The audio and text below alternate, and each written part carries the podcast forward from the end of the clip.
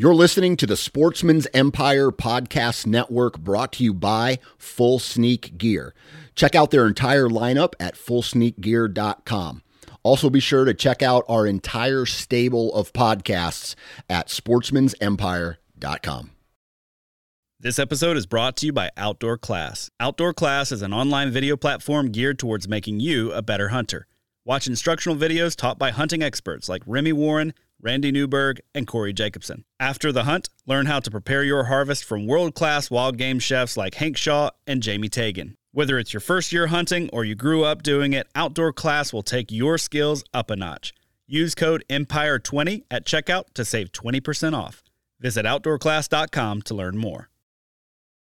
Go Wild is a free social community created for and by hunters. This means that, unlike mainstream social media, your trophy pictures won't be censored. They're encouraged. As you spend time on Go Wild, you will earn awesome rewards such as gift cards, free swag, and big discounts on brands like Garmin and Vortex. You will even earn ten dollars just for signing up. Visit download go wild dot com and sign up today.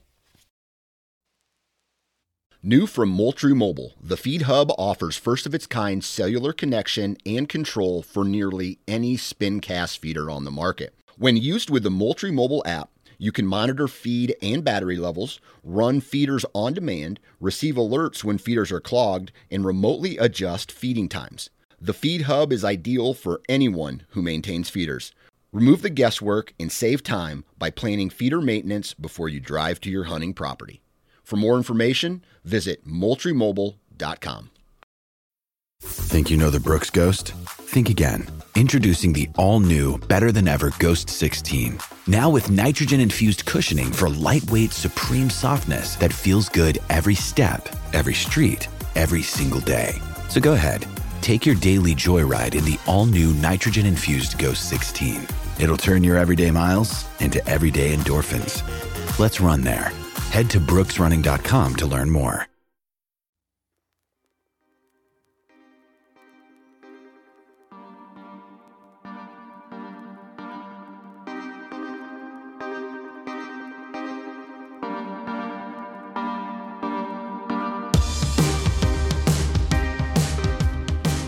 What's up, everybody? Welcome back to another episode of the Antler Raw Podcast. We were on episode one hundred fifty-three, and on this week's episode, Dimitri and I, we were joined by Tom Runscavage.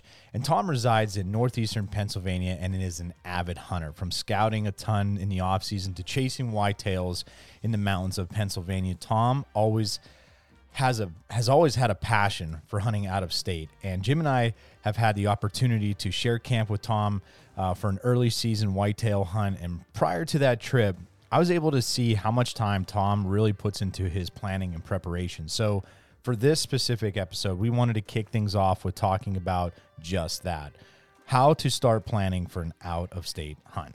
So before we dive into all that good stuff, though, Tom was able to hunt P A this year beginning at the end of October for like twenty-one straight days. And so Tom talks a little bit about this and how he missed only three days uh, out of those twenty-one to kind of do other things, and whether it be regroup or kind of really crappy weather. But that really just shows you the grit and perseverance, because Tom killed a P A mountain buck on the last day of the archery season. Great deer. So we began the podcast talking about his P A hunting, but halfway through we switched gears and got really into the planning your out-of-state hunt trip. So, you know, beginning with this episode, though, we will be discussing some out-of-state hunting topics, strategies, and stories over the next two. So we have Uh, Dimitri and Ian lined up for next week, and after that we're going to have another awesome guest from the Tethered family, where, you know, someone that I've really looked up to and love watching uh, do a ton of killing out there. So look out for that one here in, in two weeks as well. But to break this episode down for you with Tom, he shared like the two most important aspects to planning a trip out of state, and those two being budget and time. And Tom breaks down also his point system process, how he organi- organizes everything from for each state, the websites he uses to help him with draw odds, and some nearby states that can be a great chance for you to cut your teeth on for, on an out-of-state hunt. So, yeah, really awesome stuff. So with that and twenty-two, twenty twenty-two coming to a close, I just would like to say thank you, thank you, thank you, thank you again for all the support over the last two plus years. We're coming up to three years, and we love the opportunity to chat with such great individuals and hunters, and we love learning. So thank you again, everybody. Happy New Year. Antler up.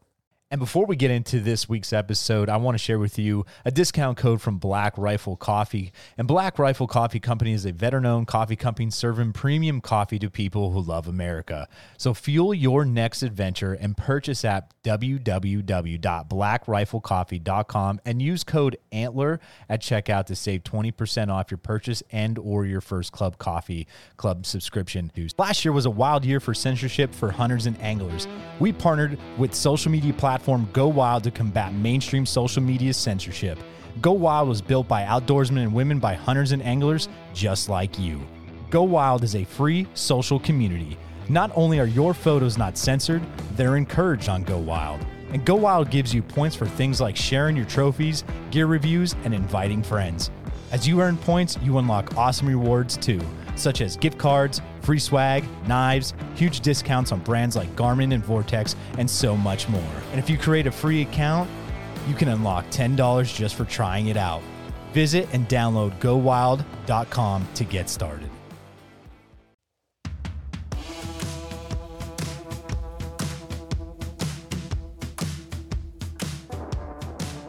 Tethered is a team of saddle hunting fanatics with a passionate addiction to whitetail hunting.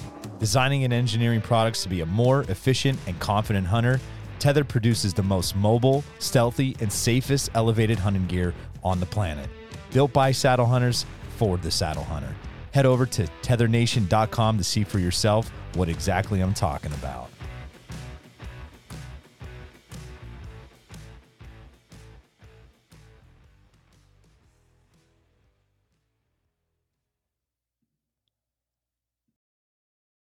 Well, we're back. We're live, and uh, we we got Tom Runscavage on. Tom, you're our good friend, someone that we've shared camp with, someone we shot Total Archery with, someone that uh, chased the mountains with, and everything. So good to have you on, man. Hey guys, nice to talk to you again. It's always a pleasure, man. I this year we texted back and forth a whole lot during our our hunting season, and finally got that awesome text message with uh, a buck packed out on your on your backpack. yeah, it was, uh, it was definitely, uh, came down to the wire. It was the last day of the archery season. And, uh, I was on like three week uh, vacation, uh, from work and everything with my schedule. And, uh, definitely, uh, was a, a meaningful pack out to get that buck and, uh, hike it off the mountain, which was pretty cool. Was that the last week of your vacation or just the first? That was the last week. So I, I was, that was I um, I was pretty much, I think I counted out of the three weeks, I, I I think it was three and a half days I didn't go out. That was a good three three weeks to have off. Yeah, yeah, it was, uh, it, it was, it, it looked a lot better um, in the off season and leading up to it. And then once you get into that grind of just going every day, like waking up in the morning and driving, coming home at nighttime, doing it all again every day, it was definitely taxing to say the least, but that's, only comes around once a once a year, obviously, so you just got to suck it up and, and go for it. Ain't over till it's over. Yep. That's awesome. It, so it was the last day. Man, what like what did that feel like, hauling that sucker off off the mountain? Like we let, we, uh, let's just get into this before we talk about the out-of-state stuff, since like we're flowing okay. with it. Yeah, so I mean, um, it, it was one of those things. It's where I hunt. It's it's it's. a tough area. It's very rugged, mountainous terrain. There's not a lot of really like uh diver- I mean, there's diversity in habitat, but there's no farmlands or anything like that around. And the deer numbers just aren't super high. And uh, again, this year I had a lot of great deer on camera uh, leading up into the season. And it's just one of those things. They kind of, uh, they, they travel a lot up in these mountains, and um, it's just being in the right time at the, the right moment when you're in the stand. Um, so this was a deer, not one of the, the, the big ones I was after, but um, it was, it was a deer that I was definitely happy to wrap my tag around, because I consider any, any buck that uh, I get off the mountains up here a, a trophy. So um, it was, I, it was about ten a.m. on the last day of the C X archery season here. I, um, I climbed up to the top of the mountain. Um, it was probably a good, oh, I don't like three hundred feet incline that I gained, and that's actually not even the, the steepest that I, I uh, climbed up this season. I think I sent you the text that the one day I climbed up six hundred feet, um, pretty much like I was on my hands and knees at, at the one point uh, to get into this one spot. But uh, yeah, like I said, I um, got up to the top, uh, was kind of following a logging trail. There was uh, a lot of fresh tracks um, all on it. So I, that's kind of been my philosophy um, the last couple of years, is that these deer majority of the time are going to use these logging roads to kind of travel um, through the mountains, and they're kind of only cutting um, through the, the woods and the thicker stuff just to get to the next uh, next uh, trail to, to walk on. So um, this this buck uh, was actually down below me, um, probably about uh, next logging road was about fifty yards down, and he was walking walking uh, on kind of just cruising by. Um, And I gave a couple, two soft grunts, and he worked, worked his way right up to me. And uh, I shot uh, probably, I don't even know what, under under fifteen yards it was. I didn't even range him. I just pulled up and shot. Um, hit him a little high. He kind of dropped there in place and, and kind of tried to stumble down the back down where he came. And I put another shot on him, and he was dead at eighteen yards. So um, couldn't beat that. So I, uh, I, I was, I, I was about to start dragging him out, and I'm like, uh, like it's kind of a far. I think I, I clocked in a little over a mile. I was back, so I'm like, I could drag him, but like it's it's again, it's ten a.m. I have all day. Like my, my dad's hunting kind of down below me. I'm like, I'm just gonna enjoy the process and just uh, cut it up and, and pack it out. So I um I I've been using a frame pack the last couple of years, which is what I use for my Western hunts as well. And um so I had that with me, and I tell you, it was it was grueling because I, I had my I, I have a hang on stand that I use for all my hunts, and I mean, it's it's lightweight, but that still weighs eight pounds. And I have the Timber Ninja sticks. I, I use three of them with the Cable Aiders. That's another four pounds. Plus, it was it was cold that day, so I had a little extra clothing. And on top of that, I packed. I, I, I cut, brought the whole deer down in one trip. So it was I was well over a hundred pounds of, of gear total and deer um, on my back. And it was actually kind of funny. There's there's a one guy that um I, I probably run about fifteen cameras or so in this area. And, um, I haven't this knock on wood this season, I haven't had any stolen. And, uh, there's this one guy that I could tell was kind of a hardcore hunter, and he would, uh, always kind of pass by my cameras and give like a, a wave to and everything like that. So I always, I kind of wondered who that was.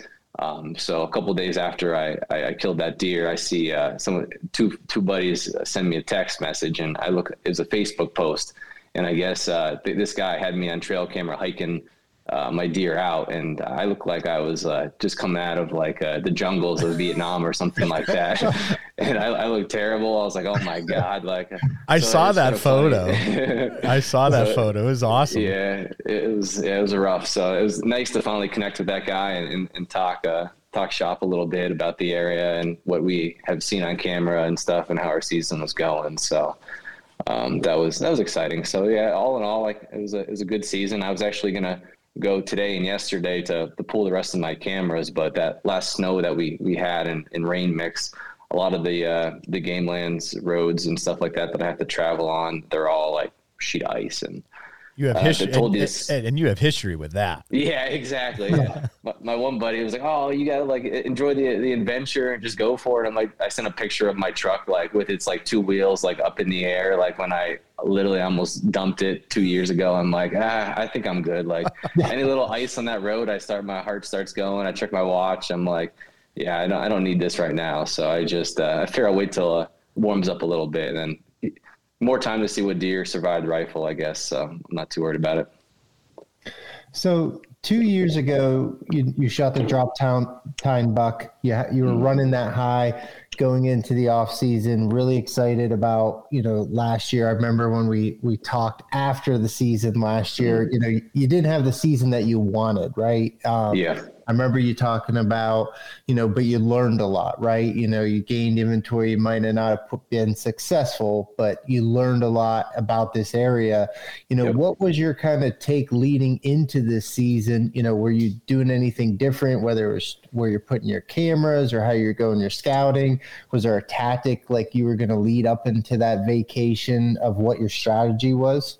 So for, for me, I would say it did. I did kind of switch up the areas I was focusing on more. I was trying to get into more thicker cover um, than I had the the year before. And I was, I think I mentioned the like, last time we talked, I was trying to get to that higher elevation because I feel like a lot of like the access is, is, is low and there is a lot of sign down low, but I think a lot of that was, was nighttime signs. So I wanted to get up higher, um, and focus kind of a little bit up there, uh, in this, in this spot that I was in. So I do think I was kind of getting closer to the game, uh, of, of getting into some of my target bucks.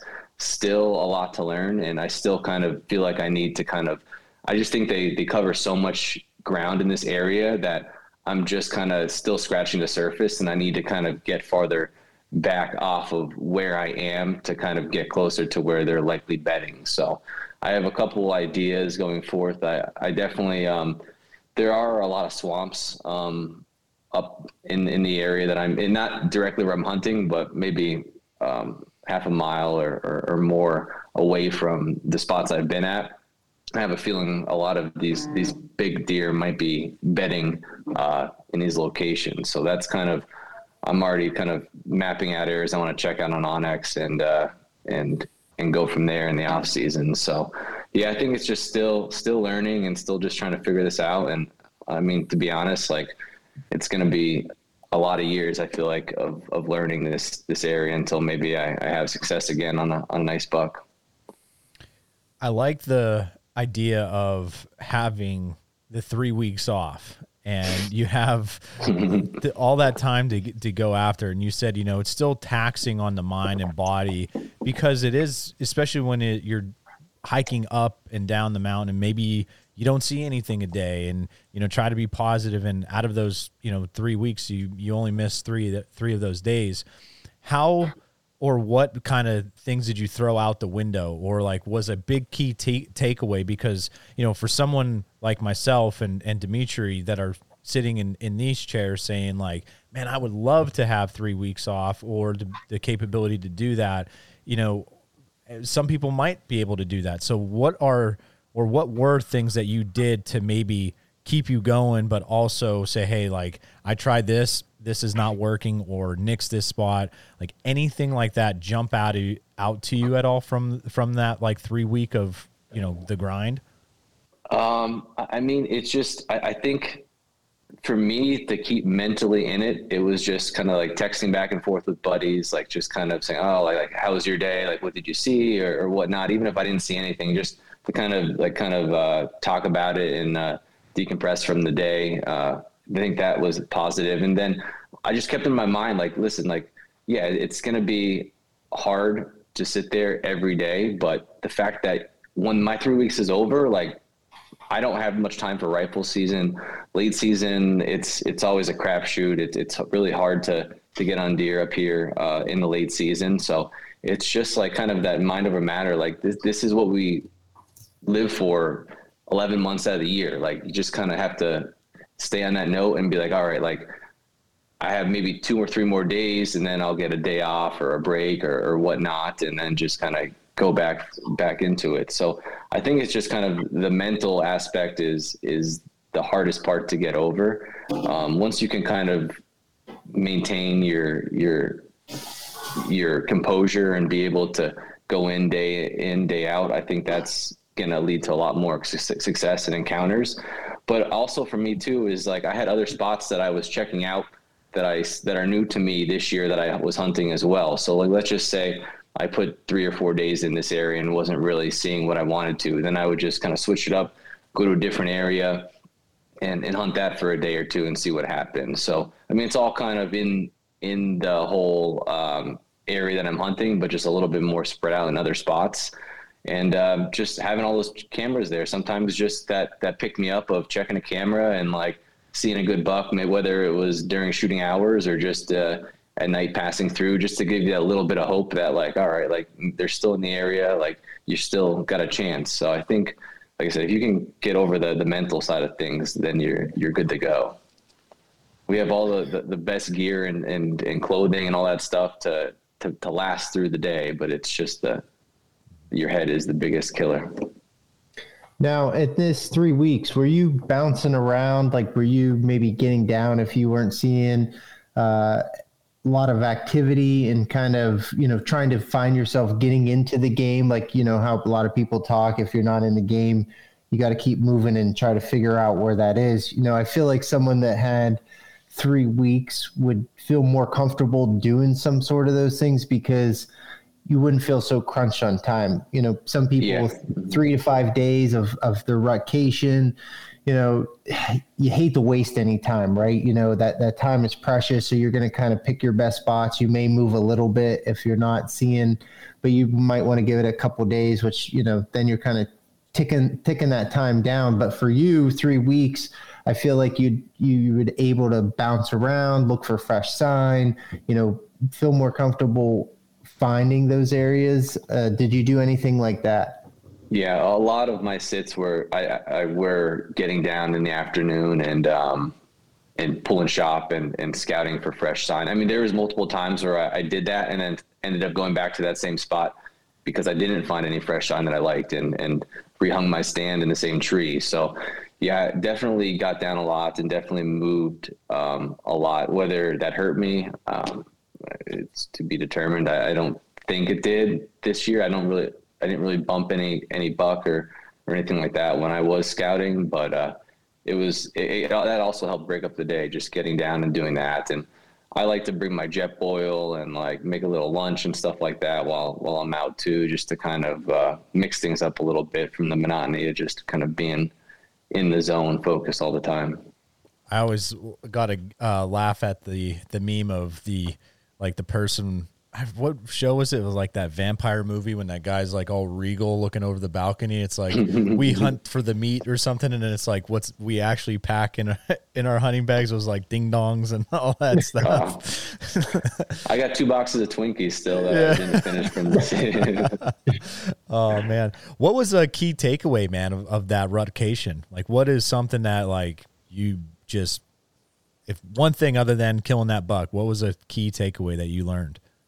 Oh man, that's, that's tough. I was, I was really banking on a lot of like dates again this year, kind of the historical data in the areas that I, I was know from last year with cameras. And I try to be in those spots, but I just think the, the key takeaway is that I'm still learning. And it's yeah. just, it's just one of those things that you just, uh, a lot of it has to do with luck. Like I'm, I'm in the area. Like, like I, I get that the deer on camera, like I know they're passing by. I had multiple shooters this year, again, on camera and daylight. It's just like being in the right spot at the right time is like so crucial, but like, it's just something that like, how do you, uh, how do you pick that, that spot at that day and the right time? Like, it's just, it just comes down to luck sometimes. And unfortunately I didn't get lucky on one of those buck I was after, but it is what it is, right? Yeah. That how amazing is is this? Because people that I know we all like and have a high respect for is like someone like Steve Shirk, right? And I don't know if you saw his recent post about one. I think it was from yesterday when he got all those trail cam photos and data from like end of September, early October, and like mm-hmm. how those bucks were there in that area check-in and then did not return until like the rut. You know, and he's like, this is the first time he had like these bucks come into that area that early, kind of disappear for a while and leave. Like, here is someone that has data after data after data for years. And he's like, something new just happened. You know what I mean? Yeah, like, quote unquote, yeah. new. Like, that to me just fascinates me because we think we have a an idea, which it works out sometimes. But then next year, it's like, it's a one eighty. It's, yeah, yeah. you know, that's, that's the thing that's always fascinating and why I think like the terrain features that we hunt makes it so much, I don't want to say more difficult, but makes it really challenging for us because it is, it's, it's a, it's a year to year basis of challenges. Yeah. And actually my, my best day was, um, this year was October twenty-sixth, um, which is not something that I, I usually am a big, like I never really have much luck in this area in October. I feel like they're, they kind of stay nocturnal up until that November third, fourth date time. And then kind of again, picks up again, like the tenth, eleventh, twelfth. But yeah. This year I saw seven deer in, in the stand, um, on October twenty-sixth, which was, was crazy. I had actually one nice eight pointer that would have been bigger than the one that I, I, I the deer I shot this year. But um, he, he came, he was kind of, looked like he was kind of in the seeking um, phase, just kind of on a mission, just kind of not running, but just kind of at a, a light jog, like running around uh, the area I was in. And uh, I had him at fifty yards, but uh, couldn't get a shot at him. But uh, yeah, it just was uh, was crazy to see that. And it opened my eyes to where all these deer were coming from was the same location. Um, so in the off season, I plan on scouting that area hard. It seems like it's a, a good bedding area. It's kind of got a lot of overgrown beach and everything. So uh, I'm excited to check that out, and uh, hopefully that'll, that that should provide me now with some new intel for, for next year. So nice. Yeah, and I'm really starting to like that that last week in October. You know, the more that I'm getting aggressive and and learning and uh, being educated, I feel like that's a really sneaky time. I, I don't even, I mean, obviously weather is going to improve your chances, but I think, you know, that's a week that if you are in the right areas and in those bedding areas, um, you can be very successful even before November starts. You know, I, yeah. I was checking some of my cameras as well. And, uh, I was in a, one of the near the, where I shot my buck the last two years uh, on the twenty-ninth, and uh, I I had an encounter with a nice buck chasing a doe. I could hear him through the laurel, uh, and that's when I saw the most deer. I saw eleven deer that sit within two at first two hours of light, which is very unusual for this area. Um, and then I was checking my camera, and and I was going through, and there was a nice buck coming right right down the trail. Uh, right towards the camera, and, you know, really nice eight pointer, bigger than the buck that I actually shot. And, you know, I was looking at the date, and I, you know, typically I look at the date quickly and I don't really think about too much, just kind of get a general time frame of, of what the, the, the time and the date for some intel. But, uh, you know, something caught my eye, and I thought about it. I'm like, the twenty-ninth. I'm like, I was hunting that area on the twenty-ninth, but you know what, what ended up happening is, you know, that was the day before I was going to Ohio. I didn't want to be out all day. You know, I wanted to do some family time before we headed out for a week. Uh, so I only hunted the first couple hours, and it was an hour after I uh, got down that my buck came through, probably within ten or fifteen yards of where I was sitting. Wow. Yeah.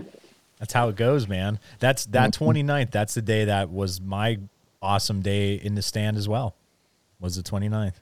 And I, if I could r- remember, that morning was the coldest morning in a like in October, or for like within over a week. It, that was a really cold morning. Yeah.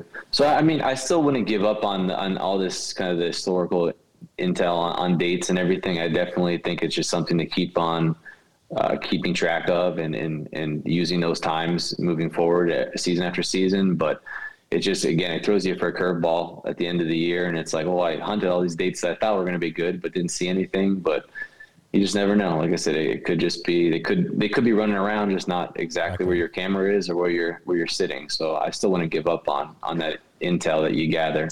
How did the weather, you think, impact any of your sits with the? Because it was a little bit warmer again, and I, you know, you recall back in what the twenty nineteen or no the twenty twenty. Was it the twenty twenty rut when it was really warm? Um, I, th- I think it might have been, yeah, twenty or nineteen. I forget exactly. Yeah. Did it yeah, have twenty? Yeah, yeah, twenty. Did it have any impact on, on, on your sits at all? Not really. I mean, I did try to hunt closer to water that early season, but I mean, I didn't really have much. It didn't really yeah. pan out any, any, any more for me. Yeah. Yeah. Anything else, Dimitri, about his P A bucks stories or anything like that? I don't think so. Just, you know, now that you were successful this year, is there anything, you know, different or that you already know that you're going to plan on changing, or um, whether it's, you know, you talked about going a little bit deeper in your scouting, but any th- changes you're going to make?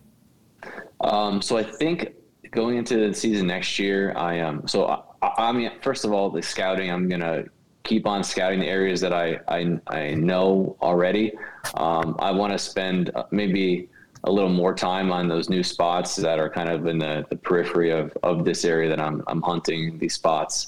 Um, but I think a big thing going into next year is, or I want to pick out now trees that I want to hunt for next fall. And I want to, I have about five or six hang-ons. I'm going to, I they haven't seen the light of the day or a tree in a couple of years since I've been into the mobile game more, but uh, I want to pull them out and these spots that are, are real far back, or like I said, that, that, that six hundred feet elevation climb, like I want to get stands in the off season up there. So it's just a little bit easier. And it's that mental thing. Like if you're every morning going out hunting, like what, like that six hundred foot elevation climb, it's like, it's going to wear on anybody to do that more than one time. Get so. there and then, oh man, I got to find a tree and then set up. Yeah. And, yeah.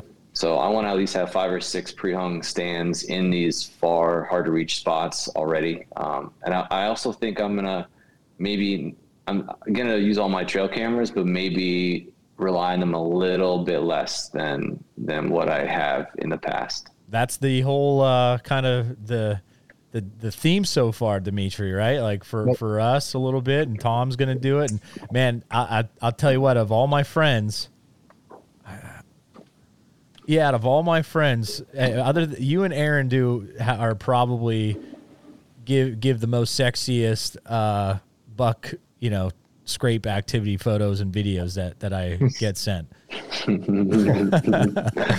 yeah, they. I mean, they are nice to have, that's for sure. Yeah. But that, they're they're sitting on my phone, and uh, the deer aren't on my wall. Yeah, so, uh, exactly. That needs to change. No, I know exactly. Well, I'm sure when we uh, listen back to this, Tom, we'll re. we could kind of revisit, and obviously, obviously too, I want to talk about when we get to that spring and scouting, just some things maybe you're seeing, you know what I mean? Like yeah. when that time frame comes, and like, what are maybe some new things that, that you're going to give out or you're seeing out there in the woods. So that for sure I, I want to get into. So this will be a great pivot point. So one of the main things, Tom, that uh, I want to have, have you on tonight and talk about is, is some out-of-state hunts. A topic that a lot of people do, obviously, a lot of people would like to do, whether they go out west, whether they stay, if we're like individuals like us in Pennsylvania, there's opportunities nearby that you're able to do. And looking behind you, you have a beautiful mule deer, you got some whitetail, so you've done it. We've hunted together out of state. You know, talk, I guess, a little bit about maybe some states that you've hunted and what species you've hunted. Like for anybody that ha- that's maybe new to the podcast. I know we've touched upon your mule deer and elk. So like talk, mm-hmm. talk about, about that stuff before we, yeah. we dive into yeah. the nitty gritty. Yeah. So, um, I mean, when I started going out of state, it was, um, I, I think I've, I've, I've talked about this before. I got into archery in either twenty thirteen or, or fourteen. I forget exactly, but, um, I, I kind of went full steam ahead, and I started, I did the first couple years. I did do kind of some guided whitetail hunts. So I, um, I've been to Kentucky, uh, I've been to New York, uh, for that. Um, and they were, they were great experiences. And I learned early on that it's still hunting no matter where you go. And it's, it definitely the upfront cost of doing the guided thing is, is going to be more than if you do it yourself. Um, so that's where I kind of went into the whole D I Y public land kind of stuff next. Um, So that's we've I've gone to Colorado twice. I went for mule deer. Uh, I've gone for for elk uh, as well, um, and then we have uh, me and you have hunted together in, in Delaware, um, and uh, I don't know if that might be. Uh, me and Tim were supposed to go to Nebraska uh, this past year, but in September, but that didn't didn't pan out. Yeah, hell on um, earth, basically. That week. Yeah, it was a rough couple couple weeks for, for us leading up to it, and uh, I got into an accident, didn't have a vehicle for three months, so that kind of put a damper on any travel trips. So, um, yeah, so that's at the top of my head, those seem to be the majority of the states. So a little bit of west, a little bit of east. Yep. Um, definitely uh, kind of from guided to D I Y, had some experiences with uh, with all of that. So I would say the biggest thing. Um, when it comes time to looking at doing out of state hunt, it it's, it's budget and time. Cause those are the first two things you have to think about and be, be uh, cognizant of, because first of all, if you don't have the time or, or whatnot, like it's, it's just not going to pan out. So I know for you, Jeremy, like with school and stuff, you like when you guys went to Utah, like because of school, it was easier for you to go into like the end of August or, or whatnot right. before school started. So I think being honest with yourself, and if your partner or whatnot, if you're single, then you don't have to worry about it as much, but kind of planting the seed now of kind of, listen, like I want to do these hunt, or this hunt or these hunts come, come the fall. Um, like what's my schedule looking like? What kind of days can I get off? Like if you're a guy that you can go September is a good month for you to go, then that gives you a lot of opportunity. You can do velvet whitetail hunts. You can do go out west and go for uh, for elk and stuff. So if you can't do September, or let's just say November is your only time, then I think that's where you look more into maybe like rut trips for whitetail. So kind of getting your time frame picked out is going to be important to to start with. Um, and then I, the next thing is, is budget, because none of this stuff is is cheap to do.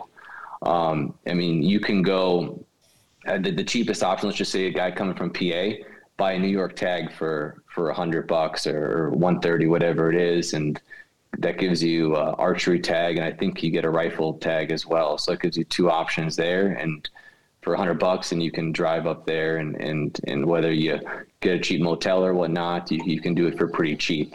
Um, out west, let's just kind of we'll start there. We're going out west, so. Things are, are not getting any cheaper out there. I, I think Colorado, let's just say, for example, they're over seven hundred bucks just for the elk tag. Um, yeah. And that's, I mean, seven hundred to a thousand seems to be the going rate for an elk tag um, to go out west. So it's not getting any cheaper. Um, people have to realize, like, hey, I'm spending all this money to, to do these, these kind of hunts. Like, you want to have a, a positive experience, but then, like, what do you do? Like, I mean, I, I'm part of a lot of different Facebook forums that I just kind of like am in there just to monitor things. But it's like every year, like hundreds of people are like, oh, like when am my first out of state hunt? Like anyone, like don't, don't need to share your hunting hole. Like, can you help me out? And like, it's just always full of negativity. Like going on there and doing that, it's not going to lead you to, to any kind of positive results um, for a hunt.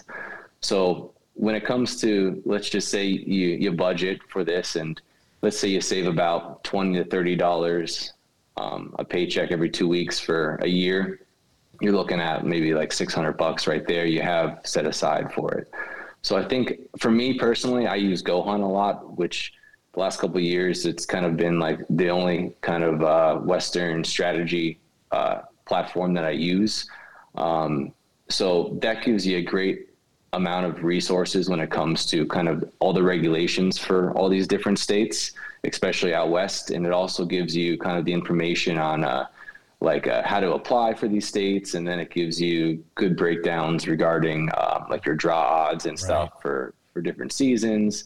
So having some kind of resource like that is, is huge and very helpful. I mean, you can go on each state's website and kind of pick through the data to try to figure out that stuff too as well. But for me personally, I've found uh, GoHunt to be kind of a one-stop shop, and uh, because it's they have a gear store and, and well, all that. So well, to go with GoHunt, you're getting multiple states. You know what I mean? Like if it's something that you plan on, like you said, like, man, I might do a little bit of a Colorado one day. I would love to pull an Arizona tag. So like, because even yourself, you have points everywhere.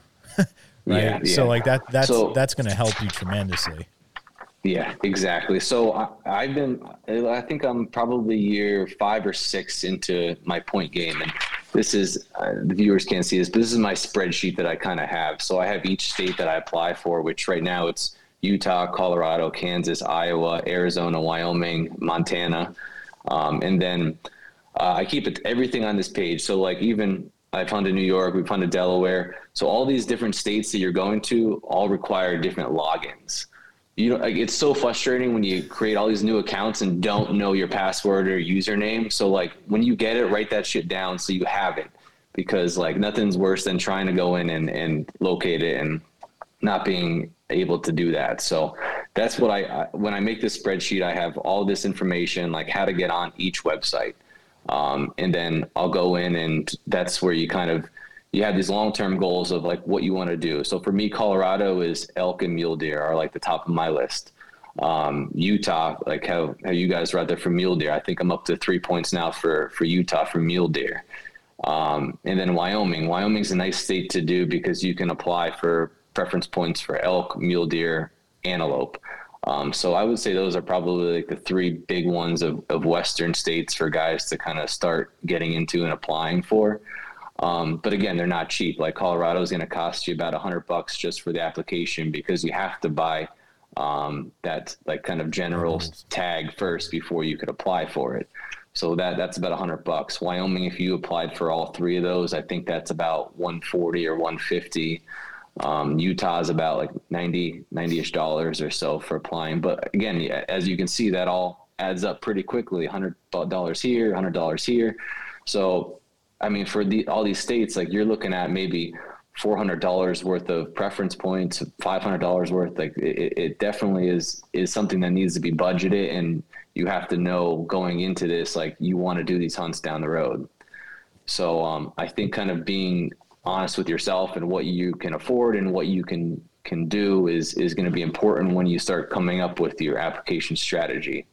Um, there are, if you don't want to do this spreadsheet and do all this yourself, um, I just kind of, uh, Clint Campbell from the Truth from the Stand uh, podcast, he uses the Draw, um, which is kind of like a Western application, um, uh, people that will help you out. They'll apply for all these points and everything for you. But again, you're having additional fees that they're charging for you to, to do that. So if you're on a budget, then that might not be the best idea to go for, but, um, that's, that's an option too, as well for you. So just kind of, uh, and then those are the Western sides of things. But then, like I said, I have Kansas and Iowa as well. So build some whitetail points where right now, Kansas, it, it only is about one point or no points to, to draw a tag. Iowa, you're looking at three to five. So having these whitetail hunts mixed in gives you kind of nice d- diversity regarding what species to go for and what your year is looking like. Cause let's be honest, like I feel like every year we get older, like there's just more shit to do and like less time to do these hunts and all that. So yeah, that's kind of my, my thoughts with, with all that. You couldn't, uh, man, you hit a lot of points. And the one thing you said right off the bat was like that budget and time and to be realistic with it. And that was the one aspect, like you said too, for myself, when we went out to Utah, we went right before we started even in service. Like we went for that opener. So I was very lucky about that. And it was also too, like, I don't even know if I would be able, I'd have to look at the dates, but that year was the COVID year. Like we just got like spring, and that was the first year of starting school with quote, quote unquote COVID, where yeah. we, they were still kind of like, hey, we're going to do in service kind of like remotely, you know what I mean? So like I did not necessarily even need to be there. So I got lucky as well with that. Um, but the budget and time thing is, is huge. What is your kind of like strategy for applications? Like, I know, like you said, you're, you're looking ahead, you have all these different states, but what is your strategy when it comes to possibly like thinking like next year I would like to pull this? Cause I know that happened to you and you and Tim yeah. the other so past we year. haven't, the, the one thing about Go Hunt too, is like, I would be cautious with the, their, their draw odds, because two out of three times I've been kind of, uh, I, I've been, I, they haven't been too kind to me in uh, what they're telling me the odds should be and, and what I actually draw. So, um, keep that in mind, because things are always changing. Like these Western states, like the popularity of going out West is, is they obviously can see that, um, in regards to applications and everything like that. And, um, To, to rightfully so, the residents like want to draw more tags too, and are seeing an influx of non-residents and stuff. So there's a lot of, if you go on, like Randy Newberg talks about this a lot and has a lot of good, a wealth of information out there on his, his YouTube channel about how like legislation is always changing out West, and there's kind of different, different new uh, rules and all that that are coming about. And um, just even like Colorado, for instance, that changed their season dates a little bit, that allowed like, that mule deer season was a little bit later, the last couple, like for their wow. five year stretch. So that kind of people that were wanting that fourth season tag, that was kind of primetime rut, like it was going into like the third season now. So like there's so many different factors that were changing kind of why people were applying for different things, that it definitely is challenging. So, I mean, last year, me and Tim, we tried to draw an early season um, high country mule deer tag. We didn't draw that. The year before, we applied for Wyoming for an antelope tags, and uh, we didn't draw that either. So, um, and but and like those, like you said, those were sub, sub, quote unquote supposed to be a very yeah, high e- percentage. Either, both of them were supposed to be ninety percent and above for us to draw. So, wow. so yeah, it's it's it's definitely so the popularity definitely, and and these different changes of season, and then like the drought issues out there. There's just so many moving parts that are affecting kind of like what other people are doing uh, for their applications. I rem- Go ahead. Go ahead, Dimitri. Well, I was just going to say, I mean, we talked about budget and points and, you know, trying to draw and the, you know, that's even before the tag. And then we talked about the price of, you know, what these tags are going for. And we haven't even dove into, you know, going into these areas blind or yeah. very minimal. And then your success rate, you know, is very low for most of these states. I mean, you know, it's just really tough to come around to, you know, I mean, to do some of these hunts, you know, and I, it's a very challenging for most people. Yeah, exactly. So that's, that's kind of where, like I said, having, having that insight and having that savings, like, do you, do you really need to buy like so that new bow this year? Or do you really want to spend that money to go to a hunt? Like that's right. where you kind of have to look in yourself and decide what is more valuable to you to do. And that's why even like in December now, it's it's important to think about it for next year to already kind of have some kind of plan moving forward. But I mean, there's there's different avenues you can go. So let's just say, for instance, you want to do the cheapest budget possible. Um, uh, obviously, that would be like a do-it-yourself public land kind of kind of setup. Um, so To, to do that, the first thing you got to look at is is driving versus flying is is going to be like, how do I get out there? Um, I would say for anything smaller than elk, flying is definitely doable. Um, when I went out for mule deer, I flew out there and I got a rental car. And um, I, I mean, things vary obviously with pricing and stuff, but maybe my flight into Denver was like two hundred dollars-ish range, and then a rental vehicle for the week. Um, let's just say like maybe four hundred bucks. So you're like, that's six hundred dollars right there just to kind of get out there. Um, for mule deer, let's just say your tag cost is about four hundred dollars. So we're up to like eight hundred. If you're an, if it was an elk, you're looking at seven hundred dollars for that tag. So closer to a thousand, a little over, um, to get out there. Um, so you, you get out there flying wise and, um, let's just say you get a mule deer or, or whatnot. Um, you got to check with your airline, but for me, what I was able to do is I didn't really care too much about like the uh, scoring of my mule deer, and I was going to get like a like a, a shoulder mount.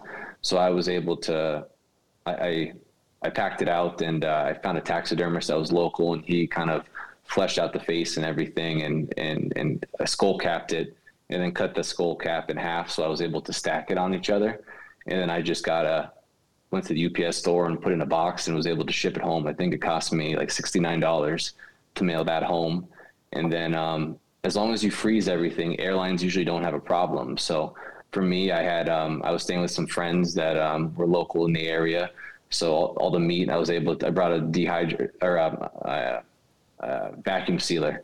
I was able to vacuum seal all my meat. And then uh, the taxidermist let me use his freezer to, uh, freeze the hide. So all that I brought right on the plane with me and, and took it home, and there wasn't any issue or anything. So it was really just the seventy bucks that it cost me to, to ship the, the antlers home was the only kind of additional fees that I had to, to deal with. So I like sixty-nine um, better.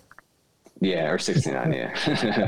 So yeah, it's, it's definitely doable with the flying, but then if you want to have more gear and have the ability to kind of travel more, then driving obviously is a, is a good option too. And overall will be cheaper because you don't have to like land and get a rental car. So um, I personally don't have too much experience with West going out West with the driving. Um, so I can't really speak too much on that, but I know Dimitri, you have a cap on your truck and everything like that. So a lot of guys are doing a lot of cool mods where they, are able to kind of get sleeping systems in, in, in the back there, or they get rooftop uh, tents and stuff. And I think that's a, a great option for guys that want to be on a budget and still go out there and have all your gear. And let's just say you get an elk, it's a lot easier to figure logistics out to bring that home when you have a vehicle there to drive it. It's just now you look at time. So if you only can allocate seven days or five days to a hunt, then that's where it kind of gets a little tricky on, because now you're losing day, two days to each way to, to travel. So something to, to definitely weigh in as well when you're kind of starting the process of how you're going to get out for these hunts.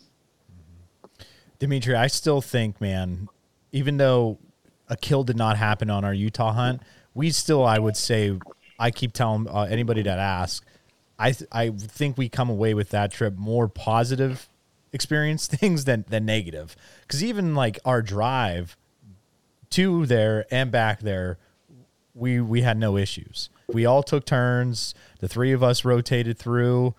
We had good sleeping arrangements. Like, I mean, it wasn't like we originally thought we weren't going to be, you know, camping out the truck. We thought we were going to be, you know, high up in the mountains. So we, that kind of switched for us. But in the grand scheme of things, that trip, I think you, you took away more positive than negatives. Like, yeah, th- you know, people were quad hunting, doing that type of stuff. Like, take that out of it. But like the actual getting out there, the time, the budget, like we were pretty, pretty on it, I thought. Yeah. And I think like having, having multiple people like that, friends, good friends, good hunting buddies to go with, uh, especially for Western trips is, is, is a huge plus. Um, for my elk hunt, I, I went by myself, and I definitely kind of tested myself as a, like kind of my a person and uh, kind of my mental capacity there as well. Um, would I do a solo elk hunt again? Probably not. But um, if I want, really wanted to go really bad and I couldn't get anybody to go, I, I would still probably do it. But having that buddy with you and, and having like a companion uh, for a trip like that is definitely a plus. So if you can find a good hunting buddy, somebody that you know, like is not going to kind of wuss out on you or, or whatnot um, uh, before you go out there is definitely something to to improve your overall experience, and it's also going to cut down on costs uh, on fuel and, and whatnot too as well. So, and help driving so you can get there quicker. So definitely something um, that we keep in mind. Yeah, and I, I think a lot of, another challenge a lot of people face is, you know, you talked about you have several different points and a lot of different states and different species as well. So, you know, you have a wide range, um, you know, but you, I think even a lot of a lot of people that do out-of-state trips might do the same trip every year, right? Yeah. You know, they they whether it's a whitetail or a mule deer or elk hunt, you know, they do, you know, whether it's a low budget or, you know, an expensive trip that they can afford every year, um, you know, you got to decide, is that something you want to do too? Where, you know, if you do the same trip, you're going to kind of learn the land more. You're going to have more boots on the ground, more inventory, you know, so each year I would say your success rate, if you're doing it right, is going to go up and up and up uh, each year. And, you know, you're doing the same thing, but maybe that's more beneficial to you or more enjoyable too. So I think a lot of people got to, you know, consider that as well.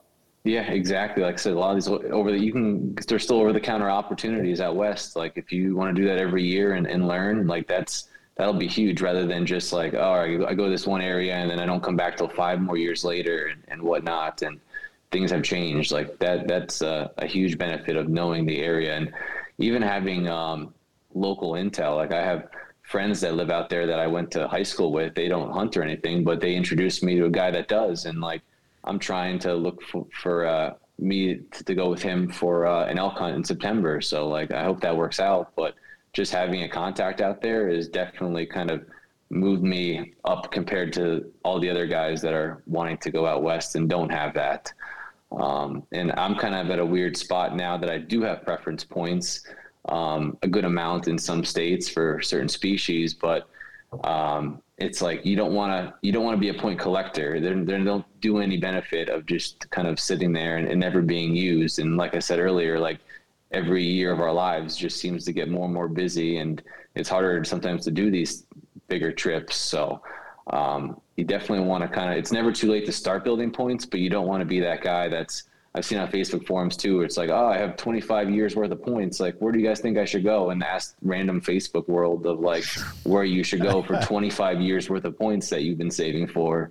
Like, you just, you don't want to be at that level either. So it's never too early to start, but you said you don't want to just kind of collect them and not ever use them. So what about East Coast side of things? Like, since we are on that East Coast, you know, like we're like a low budget or things that, you know, you think people could utilize maybe a little bit more, or what's yeah. your opinion about that type of stuff? Yeah. I mean, like I said, let's just say for instance, like you, you, you can't do, you you want to start building points, which is a great idea, but let's just say the year doesn't fall well for you to go out West. Like there's plenty of what of East Coast opportunities here. Like we went to Delaware in September. Like I, I couldn't go elk hunting that year. So we did, I, I wanted to do that trip, and you were able to do it as well. And like, I mean, Delaware for us was what, like a three, three and a half hour drive ish. I mean, for me at least. Yep. And then, uh, I found that campground, and that actually was, I mean, I thought it was a nice cabin. We had, dude, it was awesome. Air conditioning. We had a refrigerator. Fridge. And I think it was like, like eighty dollars a night, or even probably even less than that. Like, and the tag was, I think the tag was more expensive than the overall, the cabin Camp. for yep. the four or five days we stayed. So I think we were probably in maybe like with the cabin and the tag, like maybe like five hundred bucks or so mm-hmm. for a couple of days of, of whitetail hunting. Like that could be done easily. Like I said, you have, I mean, if you're a P A guy, you have Delaware for early season. That's the earliest that you're going to get. Maryland though also opens, like, I think usually like that September eleventh, twelfth kind of time frame. Um, still have, I've, my one buddy has a family that lives down there, and they shoot slammers every year. And a lot of times they're in velvet still that opening week of their season.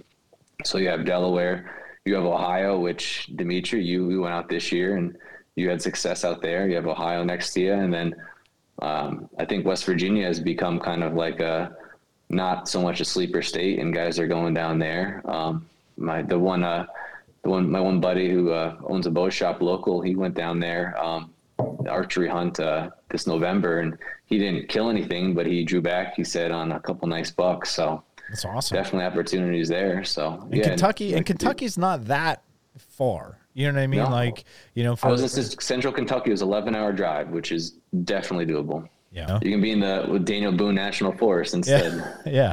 Yeah. Yeah. I mean, and there's, what's really neat is you could kind of do what, like what we were saying, like how cool would it be in the spring, early summer? Hey, uh, let's go take a family trip, but also like, hey, you, let me, give me like a day to go out and knock on some doors type of ordeal, yeah. or, or give me an afternoon. Yeah. And that's another thing with like, let's just say for the Western side of things, like buying the gear, like you need a tent, you need a good sleeping bag, you need a cook system, you need a water filtration system. All this stuff could still be used when you're not going out West. And you don't necessarily, like a lot of stuff, you can go in R E I and all that. And they have like this time of year, like that Black Friday and all the way up until Christmas, like there's always sales going on. Buy your gear now. And then even when you do go on that elk hunt, like maybe it's only costing you fifteen hundred bucks to do it, because half that cost is the tag and the other half is just getting out there, but you already have all the gear to camp out for as long as you want to be out there for. So right. Getting that gear and, and having it is never a bad investment. Um, 'cause you could use it for there, or you can use it for, for the East Coast kind of side of things. Now, Tom, I want you to talk a little bit about, uh, you know, you talked about the guided whitetail hunts, you know, you mm-hmm. did that early on.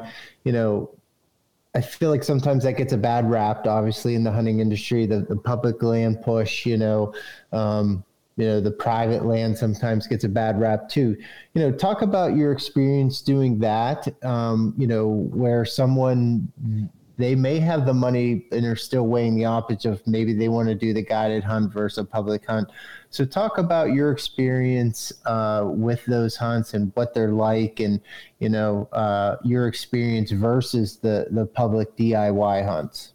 Okay. Yeah. So, I mean, the first time I did a guided hunt was when I went to Kentucky, and I won't say the name of the outfitter, but it was kind of a big name outfitter that was kind of, I found out later that it was just kind of like almost like a hunter mill. Like he was trying to push a lot of guys through. Okay. Um, I've read reviews that were god awful, and like I, I can't even like I could I can believe it, but I can't at the same time that things happen there. Me personally, I had a pretty good overall experience. Um, it wasn't the quality of the hunt that was said it was, but I did see in I think it was like a, a five day hunt. Um, it was around like twenty-five hundred bucks. Um, I did see a shooter, like a, surprisingly enough, it was like a one forties, uh, with the drop time, uh, that, uh, came in at, uh, probably about a hundred yards. Drop time, was, Tom. I, I'm not making it up. I know. I don't know how this happened. I don't know how the hell I missed, missed that. We gotta, we'll revisit that at the end. Story. Yeah, yeah. So yeah, it ended up coming out. Like, I mean, every stand set up had like a corn pile, which was legal, um, in Kentucky for, and it's just, I, I kind of walked away with it from that experience. Like it really wasn't my cup of tea. Um, so I kind of was a little hesitant about doing a, another one, but then I, I, I found a New York uh, guided hunt that was, it, it, it was more of like a, a semi-guided. The guy just had stands and like, you could pick out uh, like where you wanted to go and stuff. And this one at the time was about like fifteen hundred bucks, which was definitely on the, on the cheaper end of, of whitetail hunts for sure. Um, and I actually went there twice. Um, the first time, Uh, I saw a ton of deer. It was just nice seeing deer. It was like farm country. It was kind of around like the Finger Lakes area. And like, I mean, I probably walked away from that first time going, like seeing fifty deer easily. Um, so it just was a, a cool opportunity to be there. So um, the second year uh, I did go back again with a, me and a, a buddy as well, went both times. And um, he actually, the second year brought um, his uncle. And uh, all three of us actually tagged out that year. Um, it kind of was one of those things where, so the Kentucky had definitely had like a, a minimum, which a lot of these whitetail guided hunts, you're going to have that minimum. Usually it's like Pope and Young um, and up. Um, some of the farms that they had at this place in Kentucky were like one forty and up. I mean, at the point at that time, I'm like, I don't know what one forty was, looks like. I'm I was just about to say, Dimi- I'm like, I was about to say, uh, Dimitri and I would not be yeah. be there very long. Yeah, a P A boy going out there saying you can only hunt a one forty and a bigger, like it'll be like a, a basket eight. And like, got him. They're like, sir, that's uh, you got to give us your social security account because yeah. that's all the money we're draining for that that deer. So. Yep. Uh, yeah. So yeah, that's that was that. Um, New York, we all kind of shot just borderline kind of what was legal, but the guy um like he was a nice guy and it was a family-run operation. He didn't give us a hard time or anything, but the second time was definitely uh, uh better in New York for us. And uh it's still kind of like I'm proud of the deer I got. Like he was a great buck and I hunted hard for those those four or five days, and it was the last day when I killed mine uh my deer. And uh but it just kind of left me with something like not completely satisfied, just because I knew like it was somebody else's land and uh like they kind of had it set up for me. And that's kind of where I got away from the guided thing for a couple years now. um I'm not saying I would never do it again, but I would definitely want to pick the right kind of outfitter to go with this time uh, moving forward when I when I do do another one. So I would say the biggest thing, if people are interested, just kind of do your research and kind of know what you want before you kind of go that guided route. Um, if you are local in P A, you have the the P A Great American Outdoor Show coming up. Like that's a great place to see. I mean, there's outfitters all across the country, in the world. There's people from like Absolutely. Other countries there yeah. doing doing hunts and stuff. So I wouldn't go just kind of like on a limb and just, oh, it's a discount, I'm gonna buy a, a hunt like while you're at the show. Like definitely research these people if like it's something you want to do, so that you're going to kind of more so like seal the deal if you do decide to go the guided route and, and want to book a hunt. Um, but I think that's a, a great opportunity to, to meet and talk to the people um, if you're able to go to that show. I love it, man. That's awesome. What? Uh, and then uh, also, ahead. I mean, I mean, then one step down from the guided. I mean, we're all we're mutual friends with Aaron Hepler, but he did like kind of like that drop yeah. camp set up for the Western hunt, and like I think they it was like a one or two point unit, and he went with some buddies, and he had success the first day. So. That's another option for the Western thing. If you don't necessarily want to do the D I Y stuff yourself, you can do these kind of like semi-guided, like drop camp kind of setups and stuff where uh, kind of you have all the, the your sleeping accommodations and the area picked out, and you just got to kind of show up. I love listening to Aaron tell the story when he did that follow-up shot and he whacked the the antler because he was like flaming. Yeah, like partially blind at one point too. Yeah. yeah, partially blind when he took that shot. Just crazy. what what's one hunt of your point system that that you're itching to do, like that you cannot wait for? Uh, that I cannot wait for. So I think I'm at about five points now for elk in Colorado. Like I, I just really want an elk in like the worst way. So that's. I, I don't know if I'm going to burn the points on elk this year. I, I'm going to try to do um, a uh, over-the-counter unit, possibly with uh, like my contact that's out there. And he actually he goes for the last two weeks of the season, and he they set up a drop camp as well, kind of set up and uh, um, did do that. And he shot a, a great bull this year, probably like three hundred inch or so. Like it was a, a beautiful bull. So.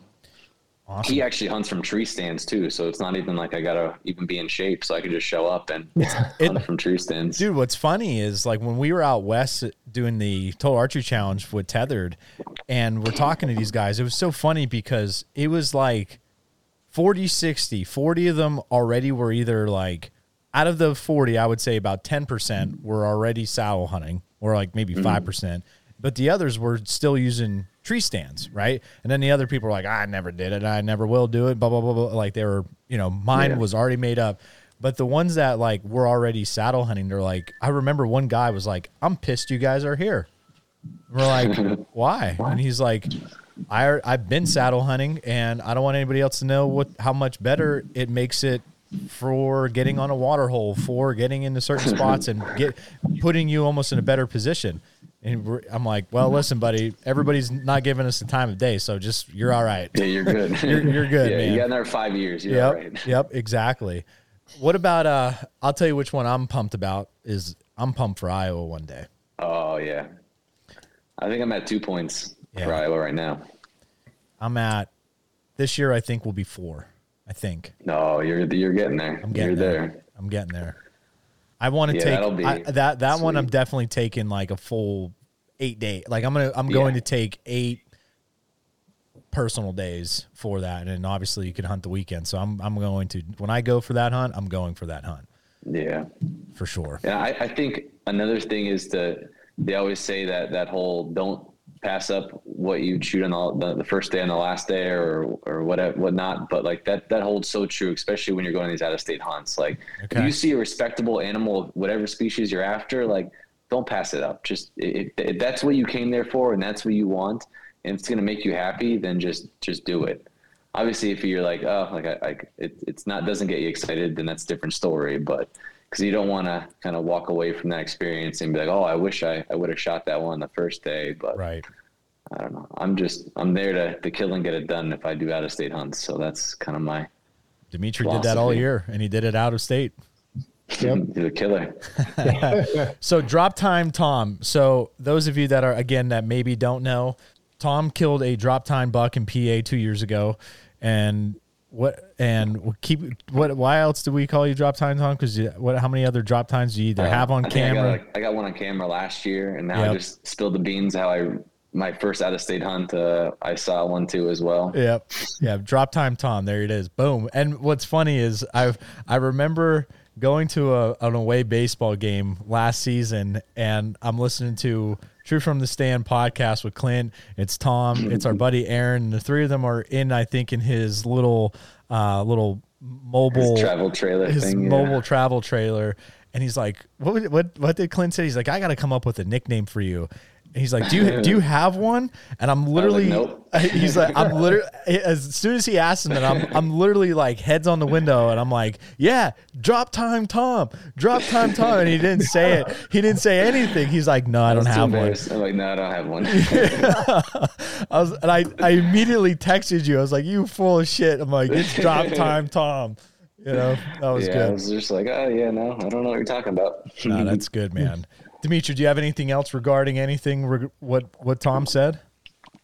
I don't think so. Yeah, man, that was awesome. I, I covered great things. What I really like about that too, Tom, was it's it's if you're a beginner of looking into getting out of state information, like that was really good. Like you have your budget, you have your time, like use those resources, like GoHunt, Top, what is it called? Top Rut. I think is, uh, is another one. Yeah, that's another one, Top Rut. I think. Yeah, yeah, yeah. So like, you know, I think if you're an elite member with OnX, you get that free. So utilize that yeah. type of stuff. You know, the spreadsheet information's huge.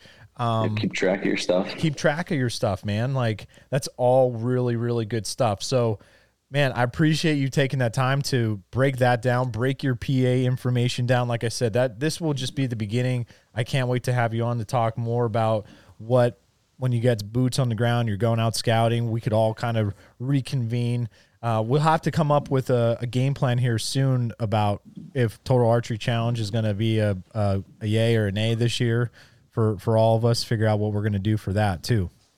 Okay. Yeah. Sounds so, good. All right, boys. Well, I like it, Tom. Where could people find you, follow along, all that jazz? Uh, yeah, I'm on pretty much on Instagram, uh, uh, T Runscav or Trunscav, uh, not Drop Time Tom. Um, but yeah, uh, we got to change find that. Me there. I, I like it, man. All right, man. Well, I, I appreciate it. Well, uh, next week we're going to have, uh, Ian on with myself and Dimitri. We're going to talk about those two guys from their Ohio trip and a little bit more of out of state information, because I know we had Ian on, uh, about over a year ago, and he talked about when he goes out to Wyoming, right? Wyoming. Yep. So we'll we'll dive into kind of all that, because what we'll build upon what Tom just said of how when you are out of state, you know, you're you're hopefully your main goal is to go out there, have a great hunt, have cool experiences, and obviously is to fill a tag. So if that means it's the first legal buck or doe or whatever you're after is that you see, man, let it rip, right? So we'll we'll talk a little bit about that more next week. So I appreciate you, Tom. Thank you, dude. Yeah, like always. All right, man. All right, we'll see you next week, everybody. Antler up.